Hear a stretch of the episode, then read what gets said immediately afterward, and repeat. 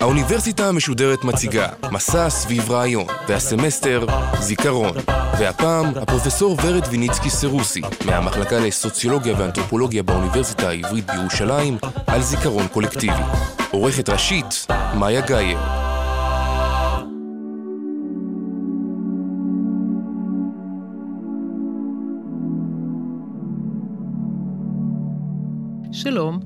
שמי פרופסור ורד ויניצקי סרוסי, ואני מלמדת במחלקה לסוציולוגיה ואנתרופולוגיה באוניברסיטה העברית בירושלים. הנושא של זיכרון קולקטיבי נמצא בלב העבודה המחקרית שלי כבר הרבה שנים. בעיקר מעניין אותי איך חברות מתמודדות עם עבר בעייתי, עבר שהוא קשה להן, עבר שנוגע בדילמות מוסריות, עבר שהן היו מעדיפות לו לא אירע בכלל. בהרצאה שלי היום אעסוק בשאלה כיצד בונים זיכרון ואיך מתחזקים אותו. כי זיכרון קולקטיבי, קצת כמו חיי נישואים, אם הוא לא מתוחזק, אז הוא דוהה. אבל לפני שאפנה למימדים המרכיבים את הזיכרון הקולקטיבי, אני רוצה לומר כמה דברים כלליים על זיכרון בהקשר החברתי. כשאומרים את המילה זיכרון, אנחנו חושבים מיד על הזיכרון האישי שלנו. את מי אנחנו זוכרים, כמה אנחנו זוכרים, והכי גרוע, מה יקרה כשנתחיל לשכוח. הזיכרון האישי שלנו מאוים על ידי דימנציה ועוד כל מיני חורים שחורים ומפחידים. אבל לזיכרון יש מימדים חברתיים, ולא צריך להתאמץ כדי לראות עד כמה הזיכרון הקולקטיבי הוא חלק מסדר היום שלנו, ולא פחות חשוב, הוא חלק מהקונפליקטים הכי קשים שלנו, גם במרחב העולמי וגם במרחב הישראלי.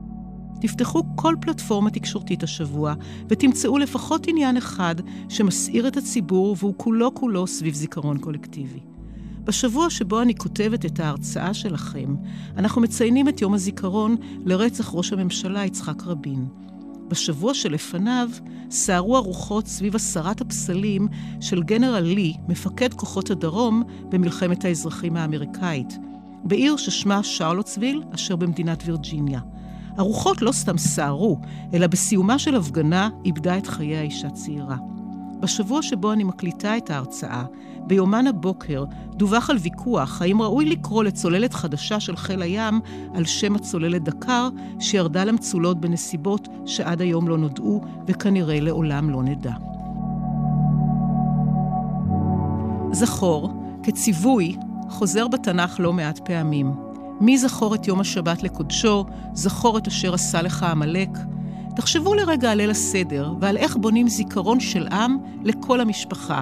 ערב שלם עם שירה וסיפורים וטעמים, מתוקים ומרים ומשחקים, כל החושים אם תרצו.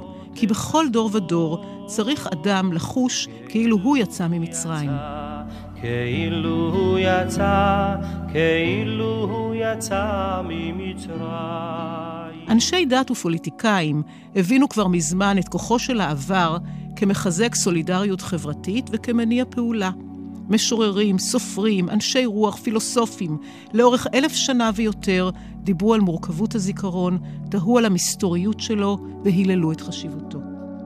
נכון שכשאנחנו מסתכלים סביבנו, אז נדמה לנו שהעת הזו עמוסה לעייפה בעיסוק בעבר. מוזיאונים היסטוריים נפתחים חדשות לבקרים. אנדרטאות עומדות במרכז סדר היום הציבורי, ועוד ועוד. רק בחודשים האחרונים, ורק בירושלים, נפתחו שני מרחבי הנצחה חדשים. ביתו של ראש הממשלה לוי אשכול בשדרות בן מימון, והיכל ההנצחה המרכזי לחללי צה"ל בכניסה לבית הקברות הצבאי בהר הרצל. אבל העניין שלנו בזיכרון ובעבר הוא לא חדש, והוא כנראה לא אופנה בת חלוף, והוא לא קיים רק בגלל השואה, אם כי אין ספק שהשואה תרמה לשיח על הזיכרון הקולקטיבי ולדיון באופני ההנצחה. זיכרון קולקטיבי הוא חלק מתהליך ארוך, מורכב ורציני, ולצערי לא נוכל להרחיב בו בהרצאה זו. יחד עם זאת, אני רוצה להתעכב בכל זאת על שתי תקופות שמהוות תקופות של שיא בהקשר של זיכרון קולקטיבי ומופעיו בזירה הציבורית. התקופה הראשונה מעוגנת בסוף המאה ה-19 ובעליית הלאומיות. בין אם רוצים להראות את העליונות של מדינה אחת על פני חברותיה, ובין אם רוצים להראות את המיוחדות של מדינה מסוימת, ולפיכך רוצים להציג לראווה את הזהות המיוחדת שלה, שאין בלתה ואין אחרת, מדינות הלאום בסוף המאה ה-19 הביעו עניין חסר תקדים בעבר.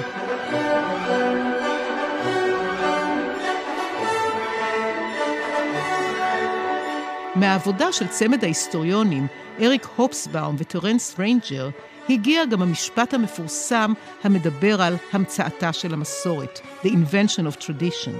השניים הראו כיצד מדינות אירופאיות בעשור שלפני מלחמת העולם הראשונה רצו לארגן מחדש את הלגיטימיות שהן איבדו כשהמלוכה מאבדת מכוחה וכשעולה הדמוקרטיה. המדינות ביקשו לבסס את הלגיטימיות שלהן באמצעות הצגת יציבות והמשכיות היסטורית למוסדות שלהם ולפרקטיקות שלהם. זה לא שמנהיגים לא עשו את אותו דבר גם קודם לכן, אבל המנהיגים האלה, ערב מלחמת העולם הראשונה, עושים זאת בהתלהבות ועם כלים חדשים כמו מדע ההיסטוריה. צריך לזכור גם שבסוף המאה ה-19 מדינות הלאום מעלות את הדרישות שלהן למחויבות מהאזרחים שלהן. הן גם מבקשות שהאזרחים ישלמו מיסים, והן גם מבקשות מהאזרחים שיתגייסו לצבאן ושישלמו בחייהם. הזיכרון הקולקטיבי משמש כחומר עבור הלהיטות הלאומית, למשל במקרה שלנו הזיכרון של מצדה, וההיסטוריה משמשת כמעין יועץ על לכל הפרויקטים האלה. גם בסוף המאה ה-20 אנחנו רואים עניין רב בעבר. אבל הוא מעט שונה. בעקבות ירידת האוטופיות, החלומות, התוכניות, ולנוכח האסונות שגרמה הקדמה והמודרנה, פונות מדינות הלאום אל העבר כדי לחפש לגיטימציה. במקום המבט שהיה מופנה כלפי העתיד ותוכניותיו, הוא מופנה לעבר הקולקטיבי ששימש כמיכל לשאיפות של זהויות שנדחקו לשוליים, סיפורים קורבניים וכל מיני תביעות שלא מולאו וחלומות שלא התגשמו. עם עלייתן של קבוצות חדשות, עם אובדן השאיפות המשותפות, עם השמעתם של קולות שנדחקו, פרחה לה פוליטיקת זהויות. ולא פעם הפוליטיקה הזו שימשה כר פורה למכאובים וכעסים שונים מן העבר. למה הפלו אותנו? למה לא זכרו אותנו? למה למשל הסבל שלנו אין ייצוג במו"ל בוושינגטון, שהוא הלב הוויזואלי של האומה האמריקאית? במילים אחרות, הבום של הזיכרון, כך טוענים לא מעט חוקרים, שחרר לאוויר העולם החברתי והפוליטי תרבות של טראומה, שבה לעיתים קבוצות מתחרות קצת מי יותר מסכן. הוא שחרר לאוויר העולם גם חרטה ושאלה של מי מתנצל. ומדינות נשפטות כיום על עד כמה הן נענות ומטפלות בכל מיני חטאים מן העבר, במקום להישפט על עד כמה הן מטפלות באזרחיהן החיים ובפרויקטים שפניהם קדימה. בספירה המסחרית, העניין בעבר קיבל ביטוי במסחור הנוסטלגיה, בפופולריזציה של ההיסטוריה ובעניין רב בזיכרון פרטי וחברתי. חיפושי שורשים למיניהם, שיבה למחוזות ילדות, לבד, או בליווי של בני משפחה, פגישות מחזור ועוד. גם אם חלק ממה שקורה בתחום הוא באמת טרנד אופנתי, בתוך הסיפור של עליית החשיבות של הזיכרון הקולקטיבי, יש עוד גורמים חשובים, כמו עליית העיתונות, התפתחות המדיה, הקולנוע, המהפכה הדיגיטלית, שכולם השפיעו קודם כל על דרכי העברה של הזיכרון החברתי. לא דומה חברה המעבירה את סיפור העבר שלה כתורה שבעל פה, מדור לדור ליד המדורה, לחברה עם דפוס ועם צילום ועם יכולת שימור ידע בארכיונים. אז איך בונים זיכרון קולקטיבי? קודם כל חשוב לזכור שלא כל אירוע או אדם יזכה להנצחה.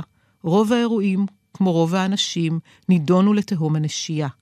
רק אירועים בודדים ורק אנשים בודדים זוכים, לטוב ולרע, להיות מועלים מהכרוניקה ולהפוך לחלק מהזיכרון הקולקטיבי באמצעות הנצחה.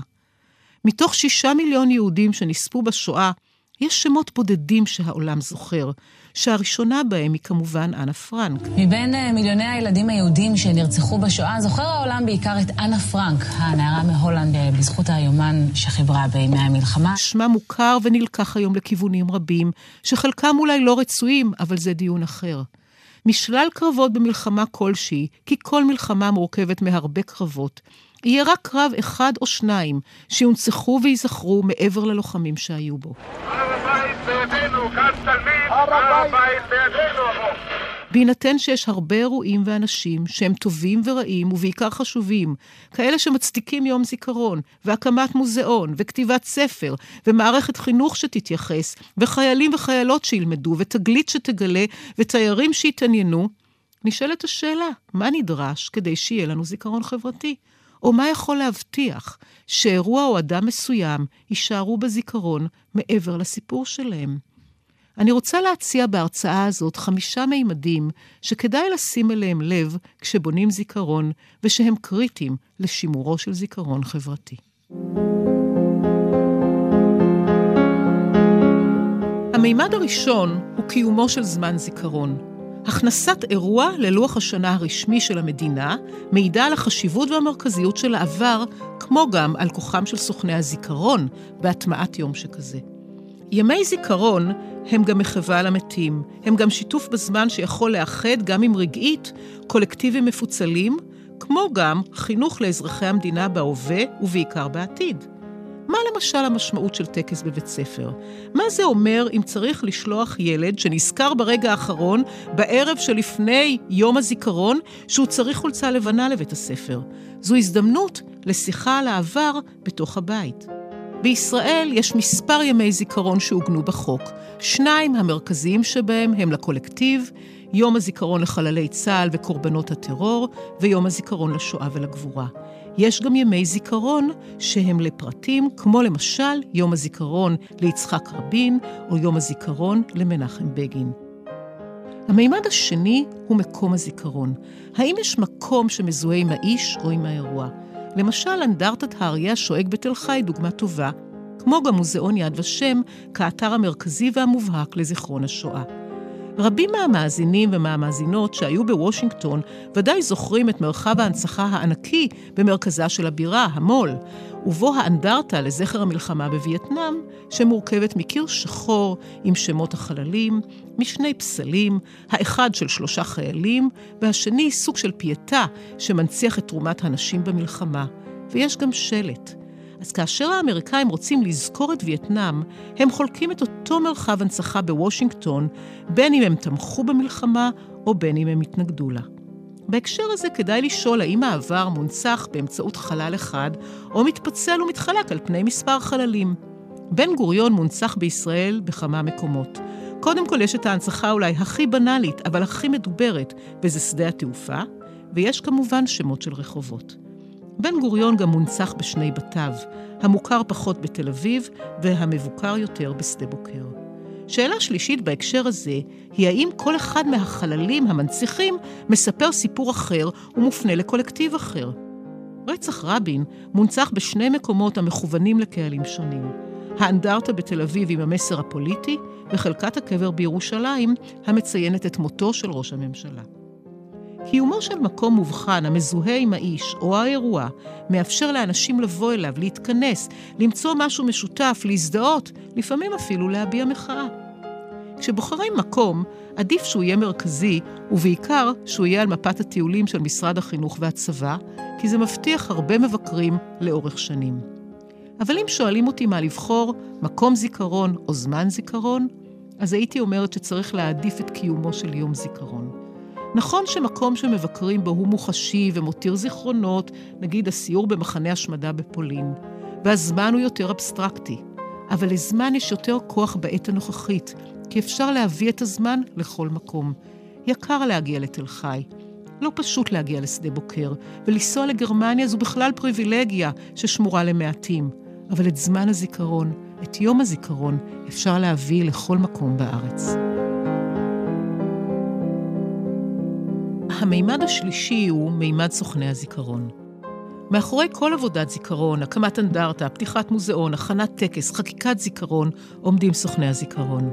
סוכני זיכרון הם אנשים שמעצבים, מארגנים ומשמרים את הזיכרון הקולקטיבי. אין זיכרון קולקטיבי בלי סוכנים. הסוכנים יכולים לבוא מקשת של מקצועות ותחומים. הם יכולים להיות ארכיטקטים, סופרות, מעצבות, עיתונאים, במאי סרטים וכמובן שרות חינוך וראשות ממשלה. נחישות מאפיינת את כל סוכני הזיכרון, אבל לא לכולם יש את אותה העוצמה. ואופי ההנצחה תלוי במידה רבה בכוח של אלו אשר עושים זיכרון. יש סוכנים עם הון פוליטי, כלכלי, תרבותי, חברתי וסימבולי לא מבוטל, ויש אחרים שיש להם אולי סיפור מצוין, אבל הם סובלים מהיעדר הכוח להוציא את הסיפור למרחב הציבורי. סוכני הזיכרון של רבין ושל הרצח, וזה לא תמיד אותו הדבר, הם אולי דוגמה טובה ביותר לנושא הזה. בנסיבות כאלה, לא רק שיש סיכוי שתקום ותתקיים הנצחה, אלא יכולה אפילו להיות מפוצלת, גם בתל אביב וגם בירושלים, גם בטקסים רשמיים של המדינה וגם בעצרות המוניות בכיכר. המקרה של אולם העצמאות בתל אביב, המקום שאירח את ההכרזה של הקמתה של מדינת ישראל, שעכשיו עובר שיפוצים וכנראה שינוי, הוא מרתק בהקשר ההפוך.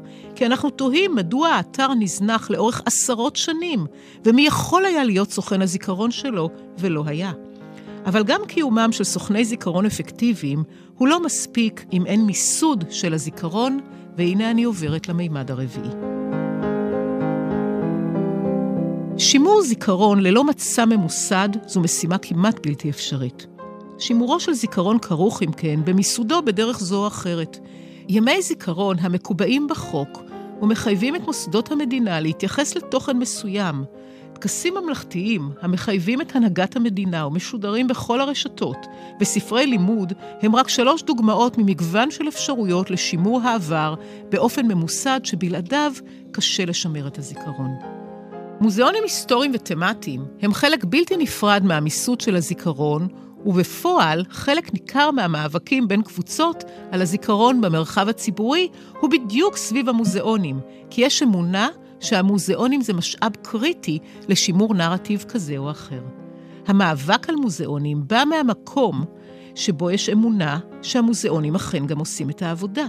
אבל מסתבר שלא מספיק שיהיה מוזיאון אם הוא עצמו סובל מנכות מוסדית וממסדית. במילים אחרות, ללא משאב ממוסד רציני, כמו משרד הביטחון, שאחראי ללא מעט מוזיאונים היסטוריים בישראל, או תורם כבד במיוחד, הסיכוי של מוזיאון לשמר את הנרטיב שלו לא מאוד גדול.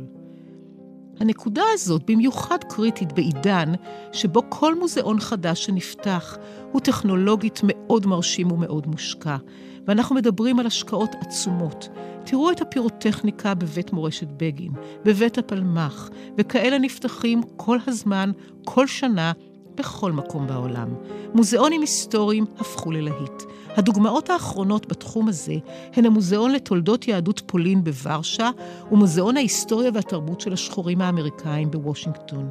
וכך, התחרות כיום היא כבר לא רק על התוכן שיסופר במוזיאון, אלא על תשומת הלב של הצופים המגורים ברמות גבוהות, ושמירת תשומת הלב של הצופים היא עניין שיש בו מרכיב רציני של ממון.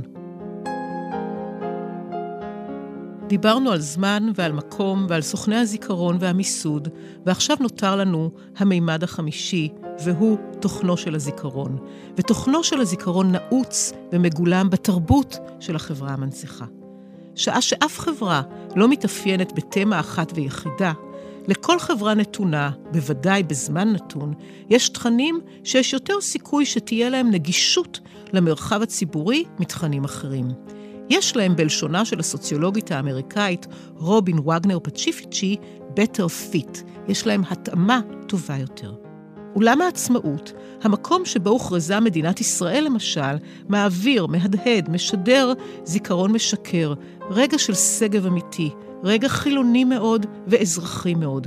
הכרזה על ריבונות לאומית שחיכו לה אלפיים שנה במקום שנחשב מולדת ששבו אליה.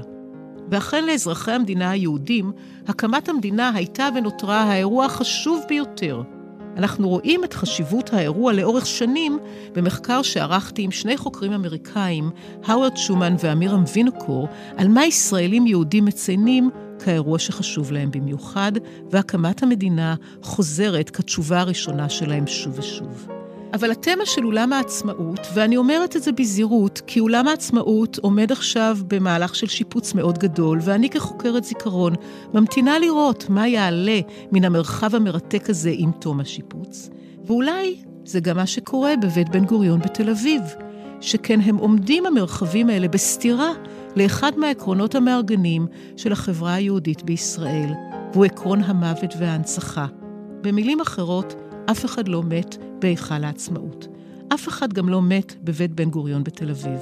ובשני הבתים האלה, לא התחוללה מלחמה. ואולי זה לא מקרה, שאחד הסיפורים המרכזיים שמסופר למבקרים בבית בן גוריון בתל אביב, הוא סיפור חדר של רננה, בשביל הקיר שנבנה כדי להגן על בן גוריון שנאלץ, בשל חום גבוה ומחלה, לנהל מלחמה ב-1956 מאותו החדר, היא מלחמת קדש. אין זכר לחדר הבת שחיה בו, ושאותה החליף חדר מאוד צבאי עם אזכרות מהצבא וענייני מלחמה. ובגלל שהזיכרון הקולקטיבי הישראלי-יהודי והאתוס הישראלי-יהודי מקבלים את השראתם מהמוות ולא מהחיים, מהנצחת המוות ומפולחן הנופלים, ופחות מפולחן החיים ושמחת החיים, הרי שלא ברור כמה סיכוי יש למקומות שהם לא חלק מהזרם המרכזי הזה, להיות מקומות ביקור מרכזיים ולשמור על זיכרוני העבר. אני רוצה להקדיש כמה דקות לנקודה הזאת, שאני יודעת שהיא לא קלה לעיכול. המרכזיות, המשיכה, כמעט פסינציה עם המוות, והקלות היחסית שבה הישראלים מתמודדים כחברה עם מוות, יכולה להיראות במימדים החשובים ביותר של החיים הסימבוליים בזירה הציבורית, שזה זמן ומרחב זיכרון, ובתהליך קבלת ההחלטות בהקשר של זיכרון קולקטיבי. ואני חוזרת ברשותכם לנושא של זמן הזיכרון, שהוא אחד מחמשת המימדים שציינתי. מאז הקמתה של המדינה, כאשר הולאם לוח השנה היהודי והפך להיות לוח השנה של מדינת ישראל, הוסיפה המדינה מספר מצומצם של ימי חג ומועד. שלושה מהם הם ימי זיכרון מובהקים. יום הזיכרון לשואה ולגבורה, יום הזיכרון לחללי צה"ל ויום הזיכרון לרצח ראש הממשלה, יצחק רבין. בהמשך נוסף גם יום הזיכרון לרחבעם זאבי. יום נוסף וחשוב הוא כמובן יום העצמאות, שקשור בעבותות ליום הזיכרון, וכתאומים סיאמיים הם מגיחים ביחד שנה אחר שנה, ויוצרים שילוב מרתק ונדיר, שכורך בין שמחה ועצב, בין עצמאות ומכירה, בין המוות והחיים. מה שלא מאפשר לחגוג אף פעם את העצמאות במערכת החינוך, כי אין מתי, שכן ביום שלפני החג יש יום עצב, יום הזיכרון. מה המשמעות החברתית של היעדר יכולת לחגוג באופן הזה במערכת חינוכית שמאמינה כל כך בטקסים וסמלים כמו מערכת החינוך הישראלית? יום נוסף בלוח השנה הוא יום ירושלים. הוא מציין, חוגג, את איחודן של מזרח ומערב ירושלים כתוצאה מהמלחמה ב-67, ומכיל עצרת זיכרון לנופלים בקרבות על ירושלים בגבעת התחמושת. וכך גם יום שעניינו הוא חגיגה, מכיל אלמנט של מוות.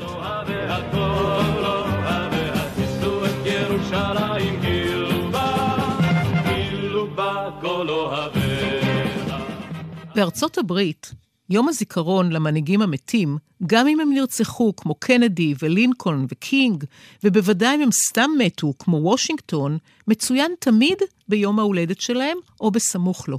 אף פעם לא ביום המוות או יום הרצח.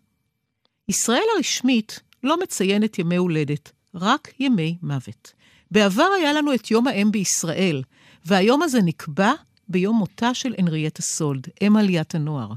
דוגמה נוספת להעדפה התרבותית הזאת של מוות על פני החיים הוא בתהליך קבלת ההחלטות, או מדויק יותר, בהיעדרו של תהליך קבלת החלטות, ובמובן מאליו הישראלי, ואני מתכוונת להחלטה שהתקבלה לגבי קביעת יום הזיכרון לרצח ראש הממשלה. שעה שישראל נקראה סביב סיפור הרצח ושאלת ההנצחה, ועד עכשיו יש בעיה לא פשוטה בעניין, אף אחד, גם לא אלו שרצו לנתק את הקשר שבין רבין והרצח, לא הציע מעולם לציין את העניין בתאריך שהוא לא תאריך הרצח. איש לא הציע אלטרנטיבה, נגיד יום ההולדת של רבין. יכול להיות שזה יכול היה להבהיג קצת מהמתחים. זה קורה באמריקה, ואנחנו אוהבים לייבא מאמריקה. אפשר היה לחשוב על קרבות הראל, על היום שבו הוא הפך לרמטכ"ל, על היום שבו הצבא שהוא עמד בראשו כבש את ירושלים, חתם על הסכם השלום עם ירדן, על הבר מצווה שלו, משהו. אבל הנצחת המוות ולא החיים גוברת תמיד על כל שיקול, עולה על כל שסע פוליטי או כל זירת עימות אחרת בישראל. הנצחה וזיכרון זקוקים למרחב, והם זקוקים לזמן, והם זקוקים לסוכנים אפקטיביים, והם זקוקים למצע מוסדי, והם זקוקים לתוכן שמדבר לחברה שבה הם פועלים. מה שחשוב לי לומר לקראת סיום הוא שזיכרון קולקטיבי הוא לא דבר סטטי, הוא תהליכי והוא יכול להשתנות.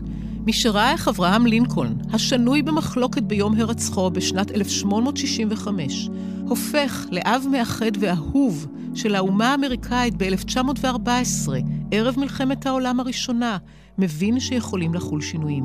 גם אם דבר לא השתנה בביוגרפיה של לינקולן. ואיך נשנה את הביוגרפיה של מי שכבר מת? אפשר לשנות הדגשים, אבל יש גבול למה שאפשר להמציא. משהו השתנה בחברה האמריקאית. זה לקח לה 60 שנה מיום הרצח, אבל הזיכרון של לינקולן שונה לחלוטין. What is it that makes Lincoln such a seminal figure in our story? How is it that this man, a man given to depression and racked by self-doubt, might come to represent so much of who we are as a people and so much of what we aspire to be? התנועה הציונית גואלת משכחה את מצדה ואת הסיפור שלה אחרי אלפיים שנים, ומאותן סיבות קוברת לתקופה חיים גלותיים מפוארים. Together we've transformed a bludgeoned Jewish people, left for dead, into a vibrant, thriving nation, defending itself with the courage of modern Maccabees. In our time, the biblical prophecies are being realized. The people of Israel have come home never to be uprooted again. כל מי שעוקב אחרי התהליכים האלה מבין לא רק בחשיבות של בניית זיכרון לבינוי אומה ותיקון חברה, אלא גם מכיר בעובדה שדברים מהסוג הזה הם לא קבועים. גם זיכרון השואה השתנה באופן דרמטי בישראל משנות ה-50 ועד ימינו. החשיבות של זמן, מרחב, סוכן, מבנה ותרבות עניינם לא מעט בעובדה שהם יכולים להשתנות. תנאים חברתיים יכולים להשתנות, סוכני זיכרון יכולים לצבור כוח או לאבד אותו, מרחבים חברתיים יכולים להפוך לרלוונטיים או לאבד את הרלוונטיות שלהם ולא נשים אליהם לב כשאנחנו נוהגים. בניית זיכרון היא כמו מערכת יחסים חשובה. כל הזמן צריך להשקיע, כל הזמן צריך להיות עם האצבע על הדופק. אי אפשר לשלוט בכל, אבל אפשר להגביר את הסיכוי שעבר מסוים, שסיפור מסוים, שחשוב לנו, יקבל קול ותהודה ונוכחות, ובלבד שלא נשכח שלא להיות רק עבדי העבר, ושנזכור להיות עם הפנים להווה ולעתיד.